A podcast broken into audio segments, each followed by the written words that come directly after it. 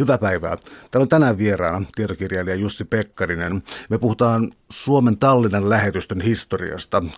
Katuosoitteen mukaan kohtu neljä. En yritä ääntää nyt virallisittain sitten erilaisia vokaaleja tähän näin.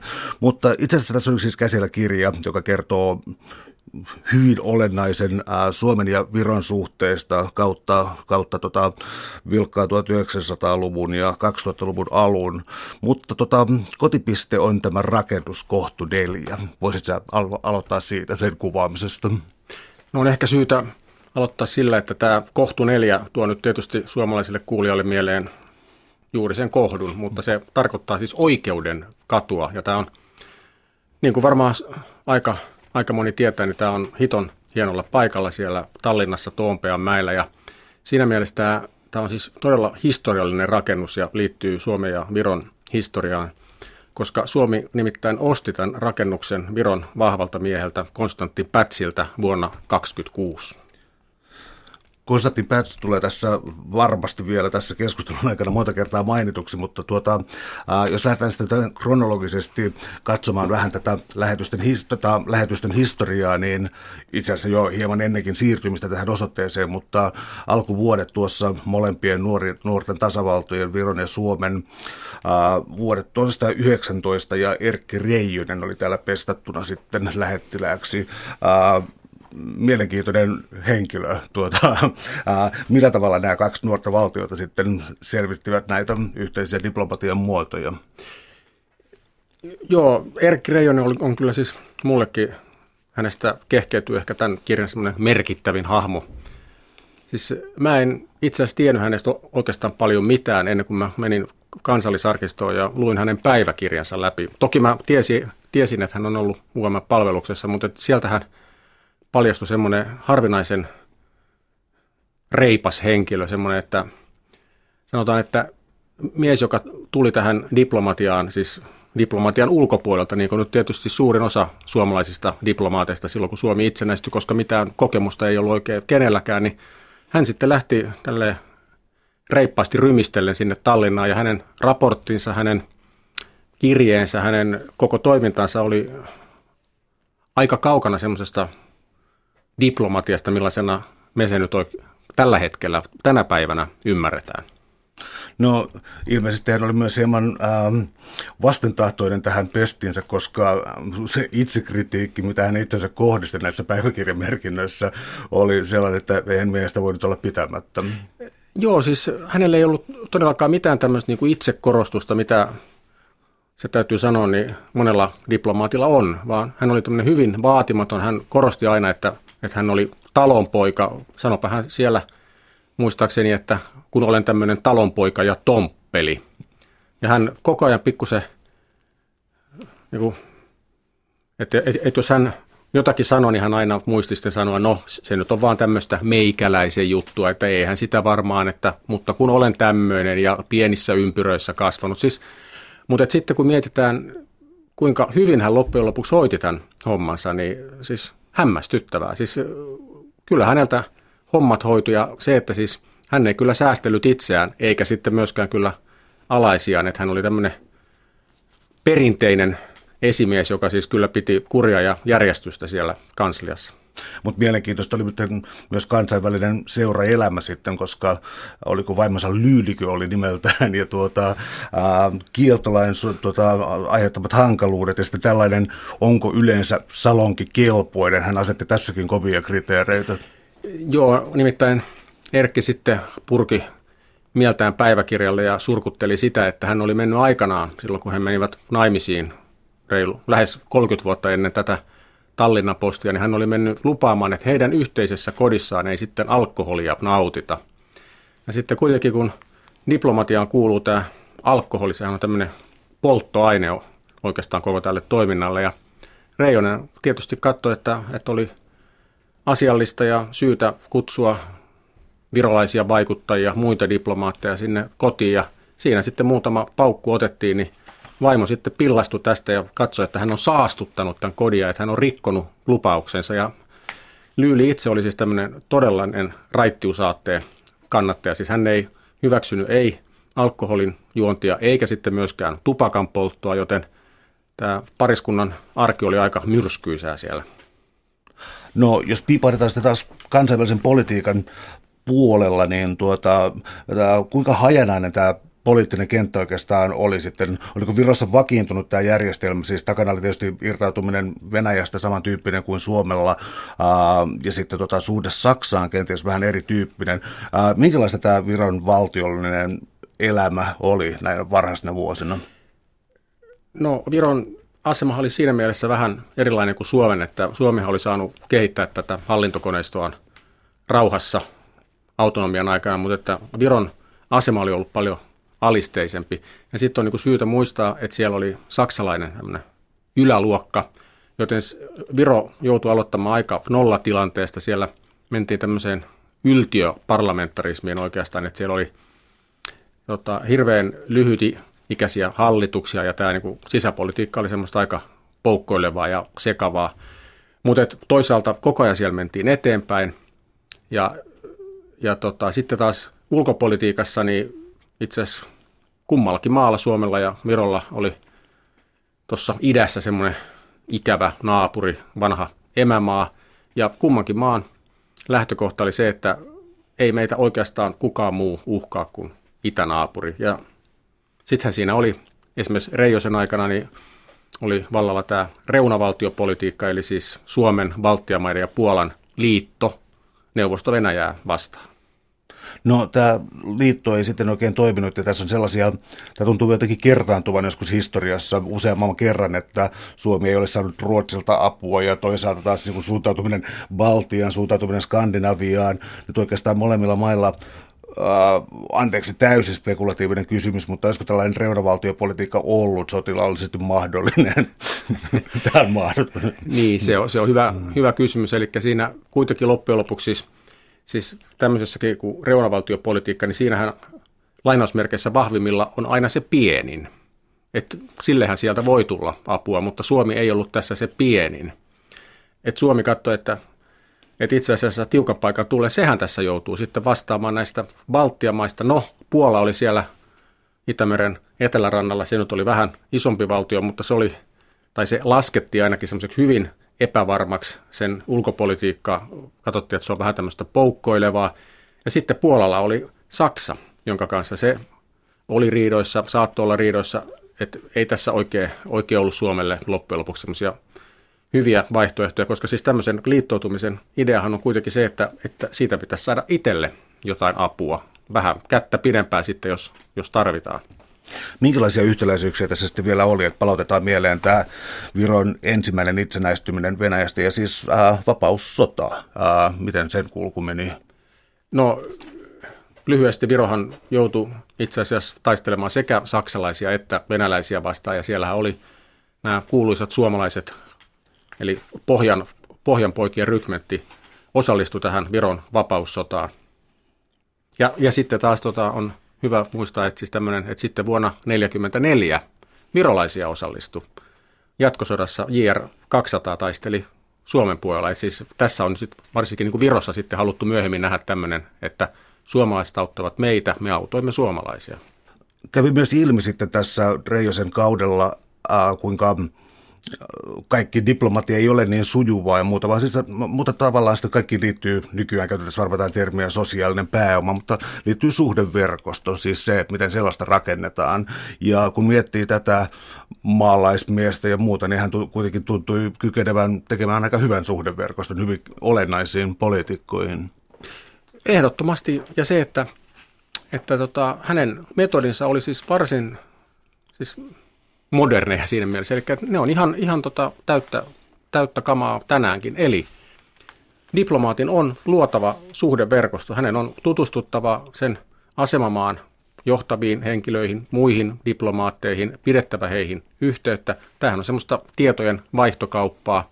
Ja se, että ne suhteet on oltava valmiina. Ei, ei niitä ennätä rakentaa sitten, jos alkaa tilanne kriisiytyä.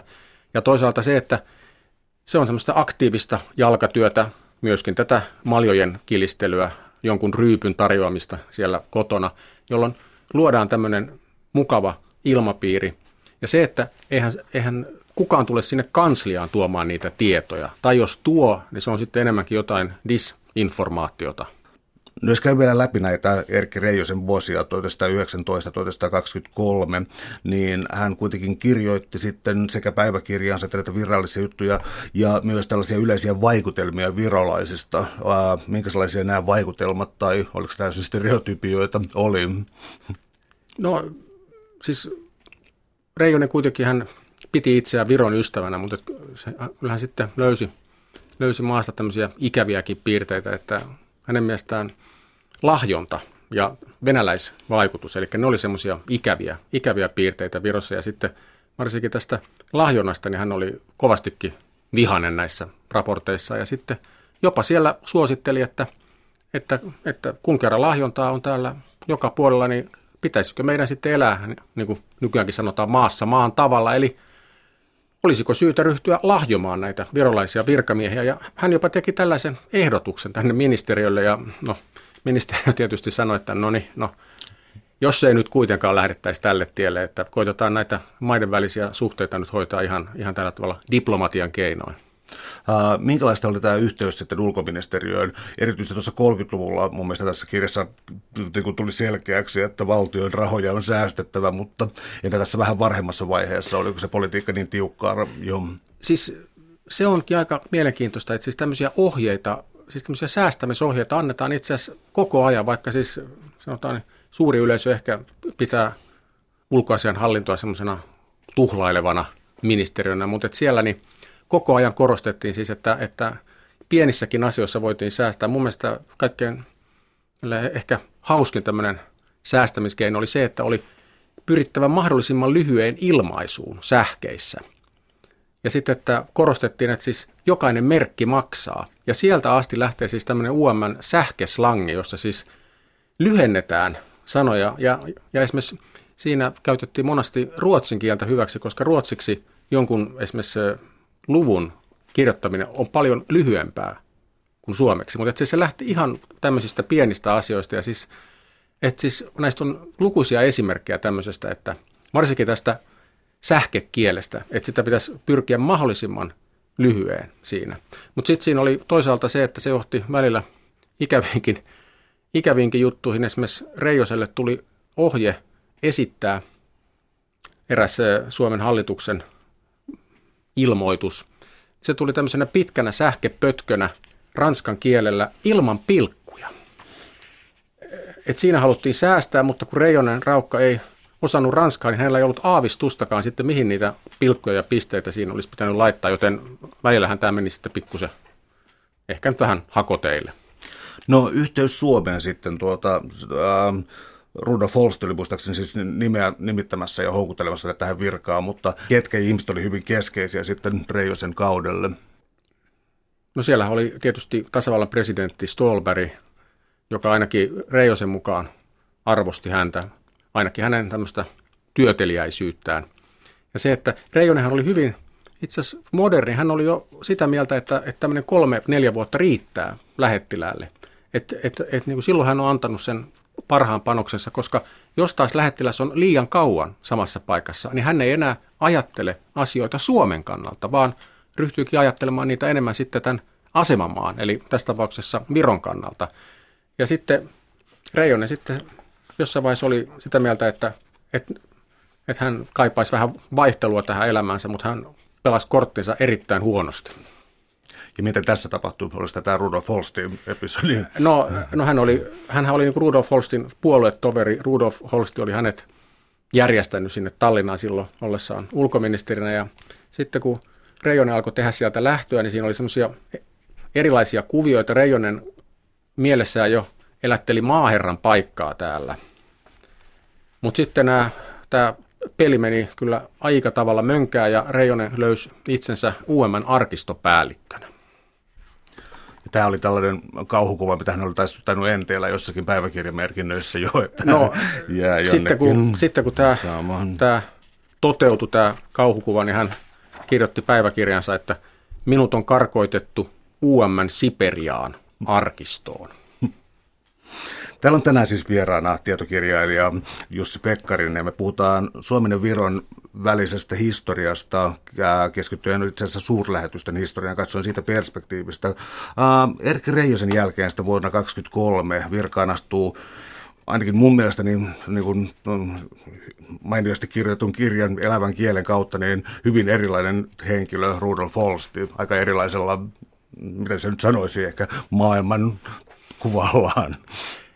Kyllä, ehdottomasti. Siis Rudolf Holstihan oli tämän, ensinnäkin tämän reunavaltiopolitiikan tämmöinen vetäjä, siis että siinä mielessä virolaiset piti tätä nimitystä erinomaisena. Hän oli entinen ulkoministeri, mutta on syytä muistaa, että sillä nimityshetkellä hänellä ei ollut mitään hommia. Eli tämä Tallinna oli hänelle pelastus, ja hän oli tietysti tyytyväinen päästessään tänne. Siitä syntyi sitten pieni skisma Reijosen kanssa. Reijonen katsoi, että Holsti oli vähän niin kuin vienyt tämän paikan sitten häneltä, vaikka tosin myönsi, että hän oli niin kuin itse halunnut pois sieltä. Mutta joka tapauksessa siis nyt oli saatu tämmöinen varmaan niin Suomen, Suomen ulkoisen hallinnon ykkösnimiä sinne Tallinnaan, ja, ja se oli tietysti hieno juttu, mutta että henkilönä, että jos Reijonen oli tämmöinen halkipoikki pinoon, niin Holsti oli tämmöinen hyvin, hyvin tietoinen arvostaan. Hän tota, itse asiassa itse asiassa pelasi vähän omaakin politiikkaa siellä. Itse hän ei ollut tämmöinen kuuliainen hallituksen politiikan toteuttaja, vaan hänellä oli tämä oma linjansa ja se johti kyllä itse asiassa jokaisen 20-luvun ulkoministerin kanssa kahnauksiin. Holsti oli hyvin tietoinen omasta arvostaan, piti itseään parempana kuin muita ja ei, ei tämmöinenkään linja, ei se nyt ihan paras mahdollinen ollut onko perusteltu, että hän, niin kuin kritiikissä esitettiin, veti itse asiassa hieman erilaista ulkopoliittista linjaa kuin mikä Suomen linja oli? Kyllä hänellä se oli ja se, että, että siitä hänelle, tai siis kaikki tiesivät sen linjan, mutta että hänen katsottiin vähän hyppivän sen yli, että siis hän, hän niin aktiivisesti koitti kuitenkin pelata sitä linjaa, kun hän olisi kuitenkin pitänyt olla tämän silloisen linjan puolesta, olkoon sitten yksityishenkilönä mitä mieltä tahansa. Et siis hän, ei, hän ei nyt ihan sopinut tähän kuvioon tämmöisestä lojaalista Helsingissä määritellyn linjan toteuttajasta. No saman aikaan diplomatia Suomen ja Viron välillä kehittyi muutenkin, koska oli siis ensimmäiset presidentilliset ää, ää, valtiovierailut. Ää, minkälainen uh, uusi näkymä tästä aukesi nuorelle valtioille? No sehän on itse asiassa mielenkiintoista, että Viron ensimmäinen valtiovierailu oli Suomeen ja Suomen vastaavasti sitten Viro. Ja siis oli isoja, isoja tapahtumia siihen aikaan. Ja, tota, ja se, että jotenkin tietysti hassua se, että Lauri Christian Relander, joka nämä vierailut aloitti, niin hän, hänestä hän, häntä hän kutsuttiin Reissu Lasseksi – kun hän ei kulma mitään muuta tehnyt kuin, kuin kävi ulkomailla ja hänellä oli vissiin tällä presidenttikaudellaan kuuden vuoden aikana, olisiko ollut viisi vai kuusi vierailua yhteensä, joten ei hän, ei hän nyt kauheasti ollut ulkomailla, mutta, että, mutta tosiaan Viro oli tämä ensimmäinen paikka ja, ja tota, että kun sitä materiaalia kävi läpi ja tota, katsoi, niin siis kyllä ne on ollut, ne on ollut niin kuin isoja, isoja tapahtumia siihen aikaan. Nyt mä kysyn aivan kirjan ulkopuolelta, koska mä saan tällä hetkellä päähän, että tämä käytäntö, mikä on maa, missä ensimmäiseksi käydään, niin uh, nyt mä en muista, missä nykyinen presidentti kävi ennen, oliko Ruotsi vai Viro? Eiköhän se ole Ruotsi ollut Ruotsi kuitenkin. kuitenkin. Kyllä se varmaan on silleen, että se on niin Ruotsi ja Viro, näin päin. Joo. Että, mutta et, tota, tässä käytiin ensin Virossa.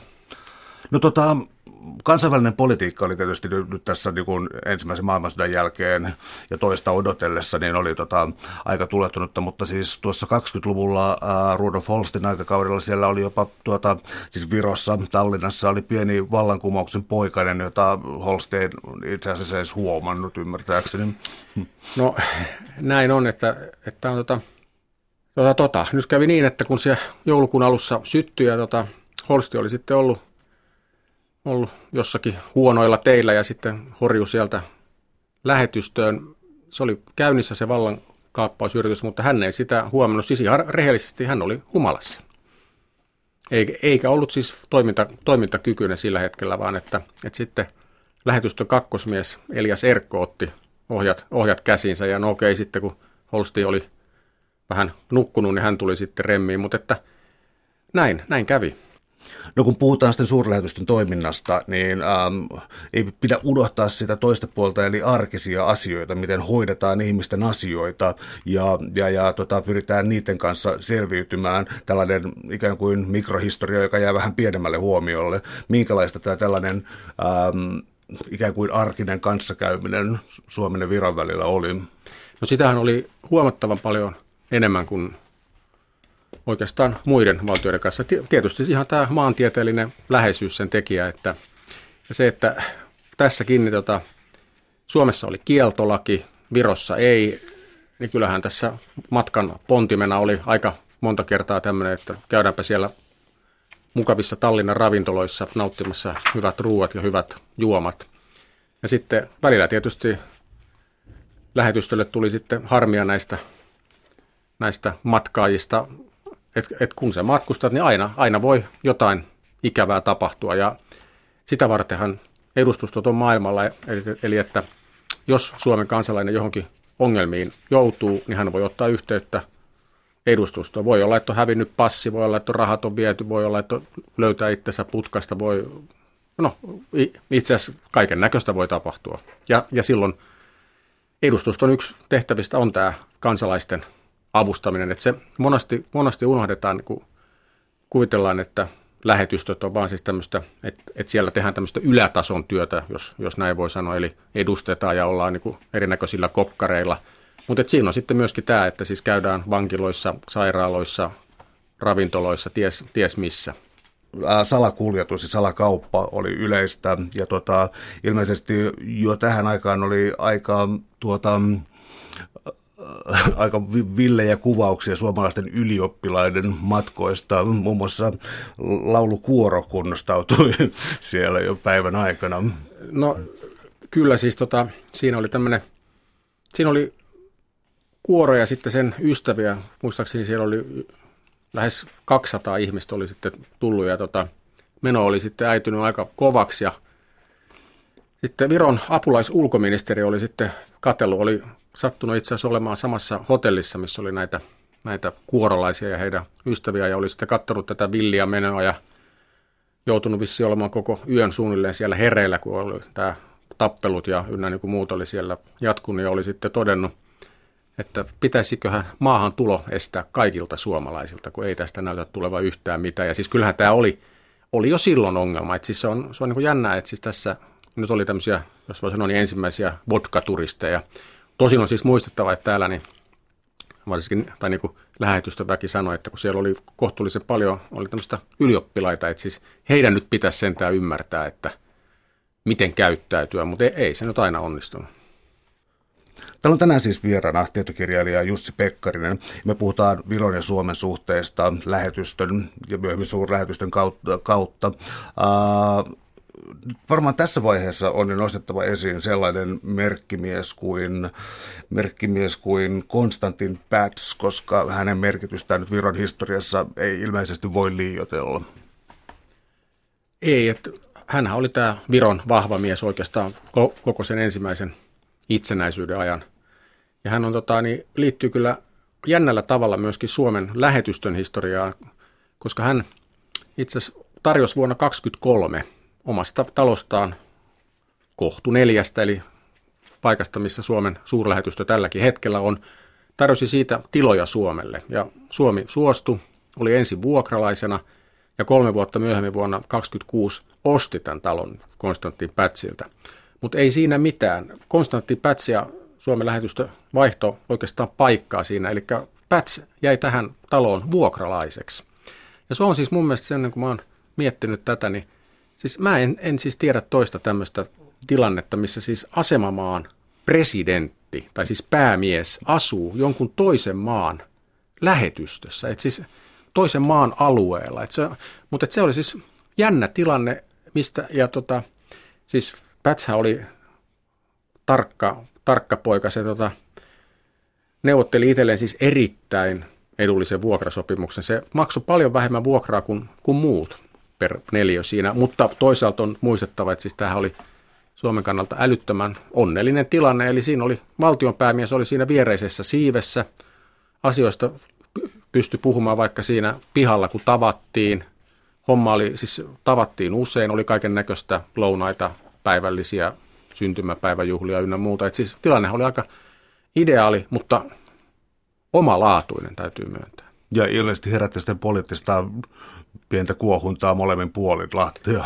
No kyllä varmasti ja sitten itse asiassa semmoinenkin jännä homma tähän, tähän tota, niin liittyy, että, että silloin kun vuonna 1934 Pätsi ja Laidoner sitten otti vallan käsinsä Virossa, niin ne itse asiassa hio tämän suunnitelmansa siellä Pätsin kotona, eli Suomen lähetystössä.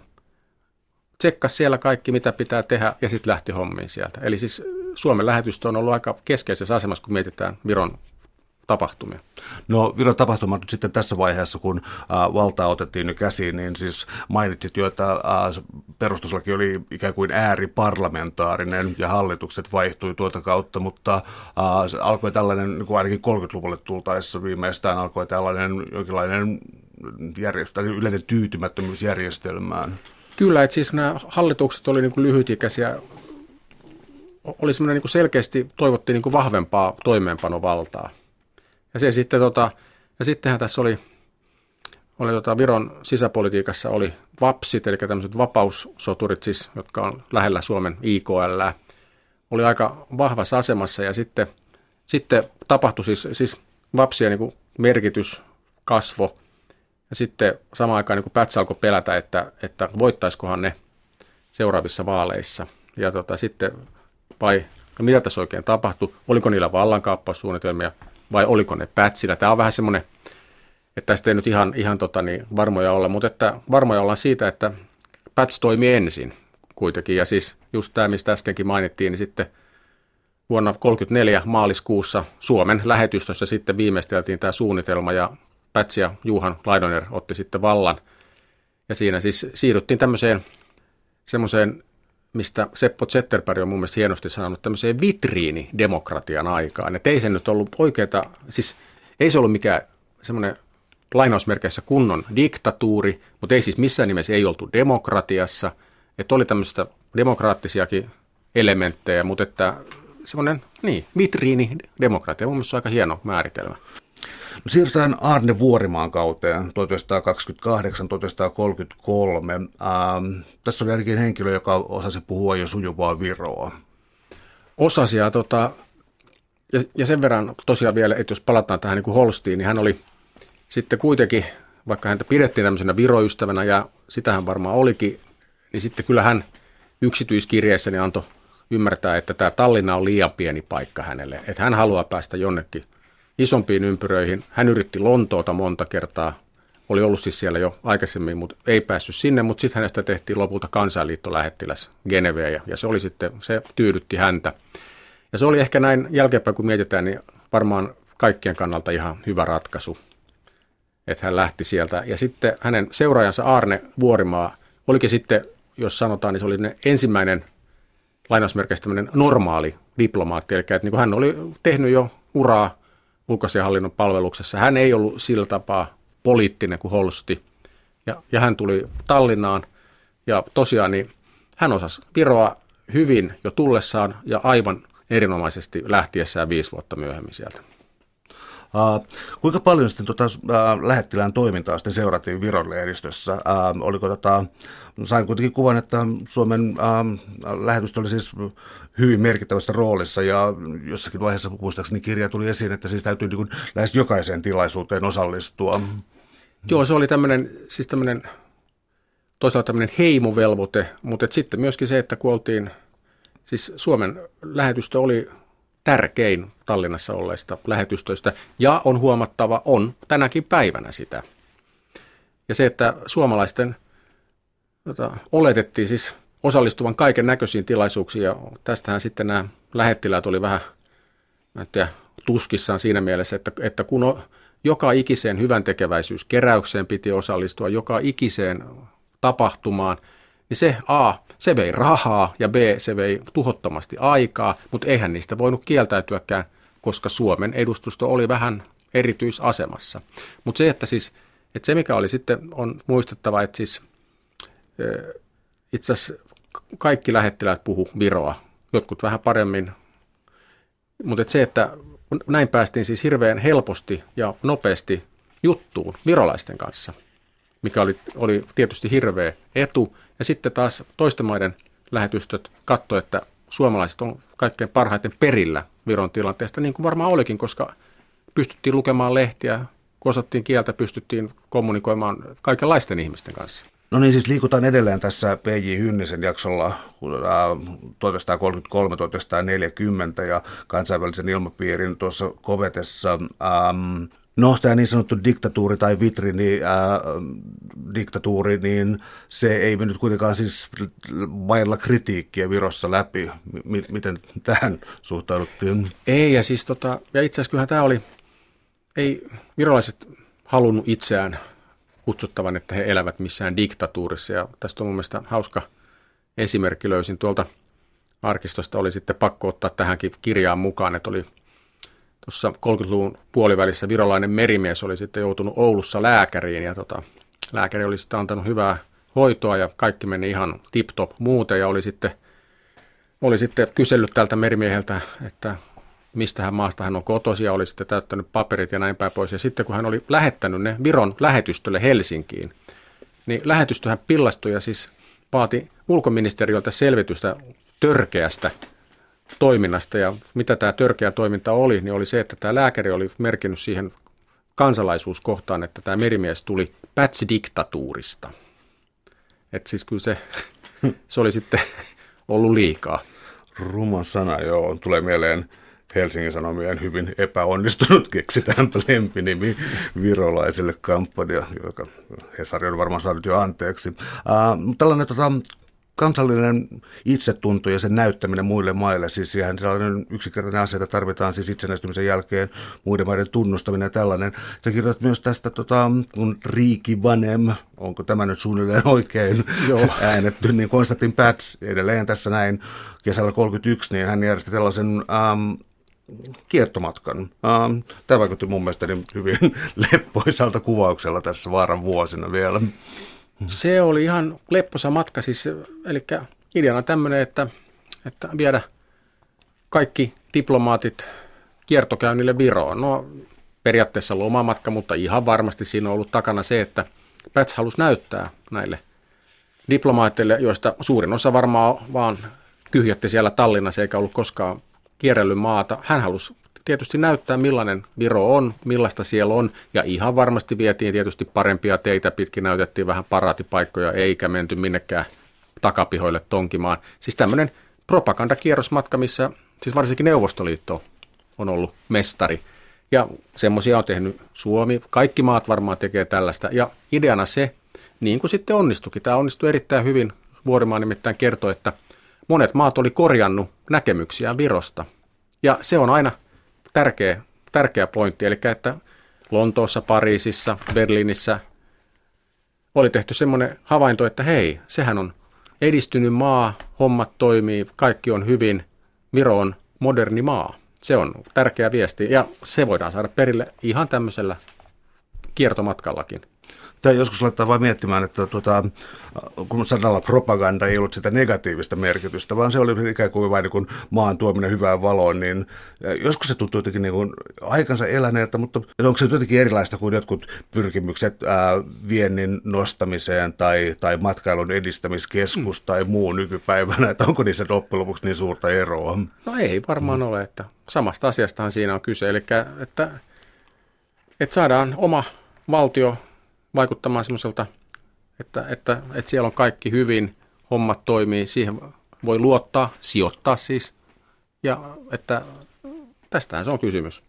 Se, mikä tästä täytyy mun mielestä muistaa jatkuvasti, on se, että kun lukee tätä historiaa, niin todellakin se, että Suomella oli autonomia ja hallintokoneisto taustalla, ja Virolla ei ollut tätä sitten, koska Virolla ei ollut tätä autonomista asemaa. Toisin sanoen siis tämä ikään kuin siis moderni, jonkinlaisen modernisaation ja hallintakoneiston rakentaminen tapahtui siis niin reilassa kymmenessä vuodessa, että se oli niin aivan uskomaton projekti. Se oli, ja siis että sitten kun lukee näitä suomalaisten lähettiläidenkin raportteja 30-luvun lopulta, niin siis siinä todetaan, että siis millaisin jättiaskelin Virossa on menty eteenpäin. Ja siis se, että, että siellä oli siis tämä ongelma lainausmerkeissä se, että siis virkamiehistö oli tämmöistä venäläistä ja, ja niin kuin, oliko se Reijonen, joka totesi, että sillä oli nämä venäläisen niin kuin virkamiehen kaikki, kaikki mahdolliset viat, eli se oli byrokraattinen, hidas, välinpitämätön, kaikkea mahdollista.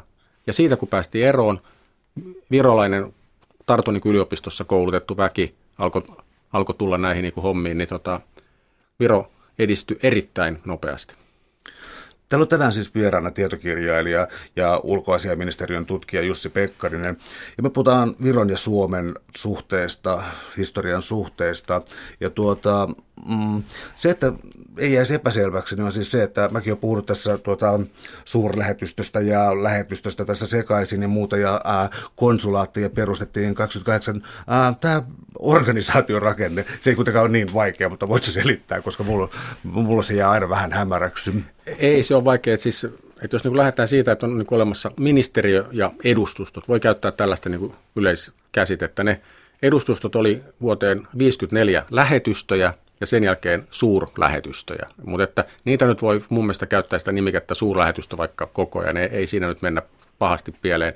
Sitten sen lisäksi on, on olemassa konsulaatteja siinä tietyssä maassa. Esimerkiksi Tallinnan lähetystön alaisuudessa oli muistaakseni kahdeksan konsulaattia, jotka hoiti sitten omilla alueillaan näitä tehtäviä. Ne oli yleensä tämmöisiä vientiin liittyviä tai sitten tota, just konsuliasioihin liittyviä, eli tautettiin Suomen kansalaisia sillä alueella.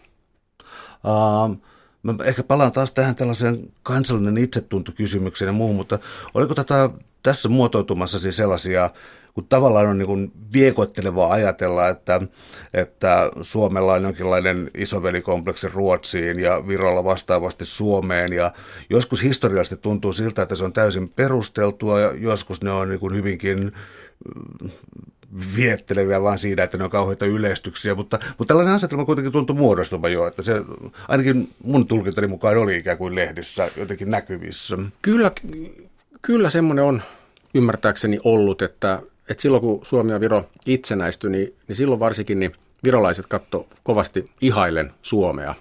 Mutta siis, ja taas suomalaiset piti nyt virolaisia vähän semmoisina toisen luokan toisen luokan kansalaisina, mutta on jännä huomata se, että siis tämän Viron ensimmäisen itsenäisyyden aikana virolaisten käsitys suomalaisista, no huononi, ja suomalaisten käsitys virolaisista parani. Eli nämä tota, tuli jo sitten hyvin, hyvin niin kuin lähelle toisiaan. Sitten oli tämä neuvostomiehityksen aika, ja sen jälkeen lähdettiin taas vähän, hmm. vähän niin kuin samasta tilanteesta, että virolaiset katsoivat niin suomalaisia, että ai hitto, kun on jo hoitanut hyvin hommansa. Suomalaiset, jos nyt oikein rumasti sanotaan, niin että kun Suomen naapureina ollut norjalaisia ja ruotsalaisia, niitä nyt on katsottu aina ylöspäin, että ne on semmoisia onnenpekkoja kummatkin oikeastaan. Sitten on ollut noin venäläiset, niistä nyt ollaan ehkä oltu monta mieltä, mutta sitten niitä on pelätty. Mutta sitten tuli virolaiset, tuli kerrankin kansakunta, jota suomalaiset pysty katsoa alaspäin vähän aikaa. En mä tiedä. Mutta siis välillä tuntui siltä silloin 90-luvun alussa. Mutta että nyt on taas sama homma käynnissä, eli Virolaiset on ottanut siis kaikilla mittareilla Suomea kiinni taloudessa vaikka missä ja on, on mennyt monessa hommassa jo niin kuin Suomen edelle. Että et tämmöinen niin kuin samannäköinen tilanne toistuu. No liikutaan sitten vielä näissä synkissä vuosissa sitten ennen, ennen talvisotaa. Siis silloin oli ollut tämä äh, valtioliittoehdotuskin hieman myö, myöhäsyntyisesti, mutta Voltairea tässä muistaakseni si, siteerataan kirjassa, että mikä ei ole niin ikävää kuin tulla hirtetyksi hiljaisuudessa. Ja Viro hirtettiin hiljaisuudessa, eli kansainvälinen politiikka oli mitä oli ja voit sä kertoa tiivisti, mitä Virossa tapahtui tässä siis mm. niin de facto miehityksen aikana? No siis kaikkia lähtee tästä kuuluisesta Molotovin Rippentropin sopimuksesta, missä Neuvostoliiton etupiiriin jäi Suomi, Viro, Latvia ja Liettua. Ja kuten me kaikki tiedämme, niin syyskuussa 1939 Neuvostoliitto ehdotti neuvottelua, että olisi kiva vähän siirrellä rajoja ja kaiken näköisiä tukikohtia saada. Ja Viro, Latvia ja Liettua suostu, Suomi ei. Ja Suomi joutui sitten talvisotaan, laitto vastaan. No, menetti ne alueet, jolloin Virossa vähän aikaa oltiin sitä mieltä, että hitto me ollaan toimittu nerokkaasti ja oikeastaan aika, aika niin kuin järkevästi tässä, että Suomi tyhmyri meni sotimaan, hävis, kymmeniä tuhansia miehiä kaatu ja menetti ne alueet kuitenkin. Mutta että me ollaan järkevän politiikkamme ansiosta, niin nyt ollaan tässä eikä ole mitään käynyt. No, pari kuukautta tästä Saksa hyökkäsi Ranskan, Hollannin ja Belgian kimppuun. Stalin katsoi, että no niin, nyt, nyt on, tie on vapaa, nyt ei, kukaan ei häiritse, hoidetaan hommat loppuun ja siinä ei mennyt kuin kuukausi, niin Viroa ei enää ollut. Ja, tai siis virallisestihan Viro liittyi Neuvostoliittoon, no me kaikki tiedetään, mitä tämä liittyminen oli, mutta että kaikki tapahtui siis aivan käsittämättömän nopeasti. Siinä ei mennyt kuin reilu kuukausi, niin tämä homma oli ohi tulee pelottavia paralleeleja nykymaailmasta mieleen, mikä tuossa kirjaa lukiessa kanssa tuli esiin. No siirrytään sitten talvisodan aikaan ja siihen, että Viro oli mennyt äh, myöntyväisyyspolitiikassansa sitten jo niin kuin katastrofin puolelle, mutta äh, Suomea katsottiin myös sitten salaa sotaa käyvänä maan ja maana tuota, ehkä jotenkin ylöspäin, mutta myös auttaa. Eli kuinka laajaa tämä tavallaan oli, tämä apu, mitä Virosta talvisotaa käyvää Suomea kohtaan annettiin? Siis oli jännä, että virallinen Virohan oli itse asiassa Neuvostoliiton puolella, mutta että no pitkin hampain tietysti, ja, ja se oli tämmöinen pakkorako, mitäs, mitäs muuta siinä olisi oikein voinut virallisesti ja niin ulospäin sanoa, mutta siis tavalliset virolaisethan auttoi Suomea, he toi esimerkiksi lähetystöön rahaa, toivat kultakolikoita korujaan. Sitten tota, Suomeen lähetettiin myöskin materiaaliapua Virosta, mutta tässä on semmoinen jännä homma, että, tota, että kun suomalaiset meni erehty Ylen ulkomaan lähetyksissä kertomaan tästä, eli kiittämään virolaisia Suomen saamasta avusta, niin lähettiläs Hynninen otti välittömästi yhteyttä Helsinkiin ja sanoi, että olkaa hiljaa siellä, koska Suomen auttaminen on vähän, että se voi olla ikävää näille, että, että siitä on oltava hiljaa. Että siis jännästi tästä on, on ehkä niin jäänyt sellainen kuva, ettei Viro olisi auttanut. Siis autto toki, mutta että siitä katsottiin paremmaksi olla hiljaa. Ja, mutta et siis kieltämättä kyllähän tämä talvisota niin toi aikamoisia säröjä tähän Suomen ja Viron suhteisiin, kun, kun muistaa sen, että mistä ne venäläiset pommikoneet nousivat Suomen kaupunkeja pommittamaan, niin Virossa olevista tukikohdista. Ja tässä on jännää oikeastaan, mä en ole ennen sitä, en, en ollut nähnyt missään, mutta että mä kävin läpi tosiaan näitä UOMan arkistoja, niin siellä oli tämmöinen jännä tapaaminen, missä tota, niin Suomesta lähtenyt tämmöinen, ei mikään virallinen, virallinen tota, virkailija, mutta että tämmöinen herra Kettunen, joka oli tämmöinen suuri Viron ystävä, niin oli tavannut Viron pääministeri ja olivat sitten keskustelleet myöskin tästä asiasta, niin tämä pääministeri oli sanonut, että ei hän pitäisi mitenkään vääränä, jos te pommittaisitte näitä tukikohtia Viron alueella mutta sitten on ollut vähän aikaa hiljaa sanonut, mutta älkää pommittako Tallinnaa. No sota-aika ja neuvostovuodet oli sitten tälle rakennukselle kohtu neli sitten ja niin kuin surkea alennuksen aikaa ja sitä käytettiin vaikka mihin tarkoituksiin. Voit sä kertoa hieman, miten tämän niin kuin uskomattoman arvorakennuksen annettiin mennä sellaiseen kuntoon? No silloin kun suomalaiset joutu poistumaan sieltä, eli elokuussa 40, niin rakennushan jäi edelleen Suomelle. Se oli suomalaisten omaisuutta ja siihen saatiin sitten vuokralaiset. Oli Tallinnan teknillinen yliopisto, se saatiin vuokrattua sille. Sitten kun Saksa hyökkäsi kesäkuussa 1941 Neuvostoliiton kimppuun ja saapui itse asiassa Tallinnaan sitten, oliko se elokuussa, jolloin sitten venäläiset oli sieltä lähtenyt, niin saksalaiset oli sitten tullut sinne Toompeanmäelle ja katsonut, että no katso, siinähän on kiva, kiva rakennus, että mehän otetaankin se omaan käyttöön. Ja sitten marraskuussa 1941 itse asiassa P.J. Hynninen, eli tämä entinen Tallinnan lähettiläs tuli sitten käymään siellä, oli saanut saksalaisilta luvan, luvan matkustaa Tallinnaan ja ihan siis katsomaan, että missä kunnossa tämä kiinteistö oli. Ja oli sitten tullut sinne ja ihmetellyt, että siinä oli ollut kyltti, että tämä on SSN hallussa, että mitäs, mitäs täällä nyt oikein tapahtui. Ja oli mennyt paikalliselta, miltä lie Oberst Führeriltä tai mikä olikaan hänen tittelinsä, niin kysymään, että, että mikä oikein on tilanne, että tämähän on Suomen valtion omaisuutta, niin tämä sanoi, että no joo, mutta että itse Heinrich Himmler oli käynyt Tallinnassa ja kuulemma ihastunut tähän rakennukseen ja oli ilmoittanut, että, että se otetaan SSN käyttöön. Ja, ja se oli SSN käytössä yhden talven, sen jälkeen sinne tuli sitten saksalaisia poliisijoukkoja, ja tämä saatiin vuokrattua saksalaisille tämä rakennus. Siis Saksa olisi ollut valmis ostamaankin tämän, mutta suomalaiset katsoivat, että ehkä tälle rakennukselle voisi joskus Saksan hallitsemassa Euroopassa, kun sitten olla jotain käyttöä, mutta se jäi yhä edelleen suomalaisille. Venäläisjoukot puolestaan syyskuussa vallotti Tallinnan, niin sitten, sitten sieltä tuli saksalaisille lähtö. Ja onnekkaasti tämä rakennus säästyi, säästyi tota, niin pommituksissa, siis siellä oli aika rajut pommitukset Tallinnassa maaliskuussa 1944, mutta tämä rakennus säilyi niissäkin. Ja se, se siirtyi sitten uudestaan itse asiassa Tallinnan teknillisen yliopiston haltuun ja käyttöön. Siis siinä mielessä omavaltaisesti, että sehän oli Suomen omaisuutta vielä. Ja vuonna 1947 se myytiin Neuvostoliitolle sitten. Eli sen jälkeen se oli Neuvostoliiton omaisuutta. Sitten 40-50-luvulla siellä oli opiskelijoita, siellä oli, se oli tämmöisenä luentotilana, mutta sitten myöskin opiskelija asuntolana. Ja mun mielestä on ollut, kun mä oon nähnyt tämmöisiä vanhoja kuvia, ne on ollut hienoja, kun siinä on ollut tämmöisellä paraatipaikalla, eli parvekkeella ollut esimerkiksi pyykkiä kuivamassa, niin ne on jotenkin aika, aika veikeitä kuvia, kun tietää, että siis on ollut kuitenkin tämmöisen hienojen tilaisuuksien näyttämänä. Sinne on viety arvovieraita katsomaan tässä, tästä näette Tallinnan kaupunkia. Ja, ja sitten toisaalta siinä on asustellut ihan tavallisia opiskelijoita, ripustellut pyykkiään, syönyt eväitään. Että tota, monessa se on ollut mukana ja sitten tämän yliopistovaiheen jälkeen se siirtyi musiikkikirjaston käyttöön. Mutta koko ajan siis rakennus rapistui, ei sille mitään tehty. Siellä oli kaikki vanhat nämä lämmityshommat ja tota, se oli talvella kylmä kuin mikä. Ja siis hitaasti ja varmasti rapistu. Täällä on tänään siis vieraana tietokirjailija Jussi Pekkarinen.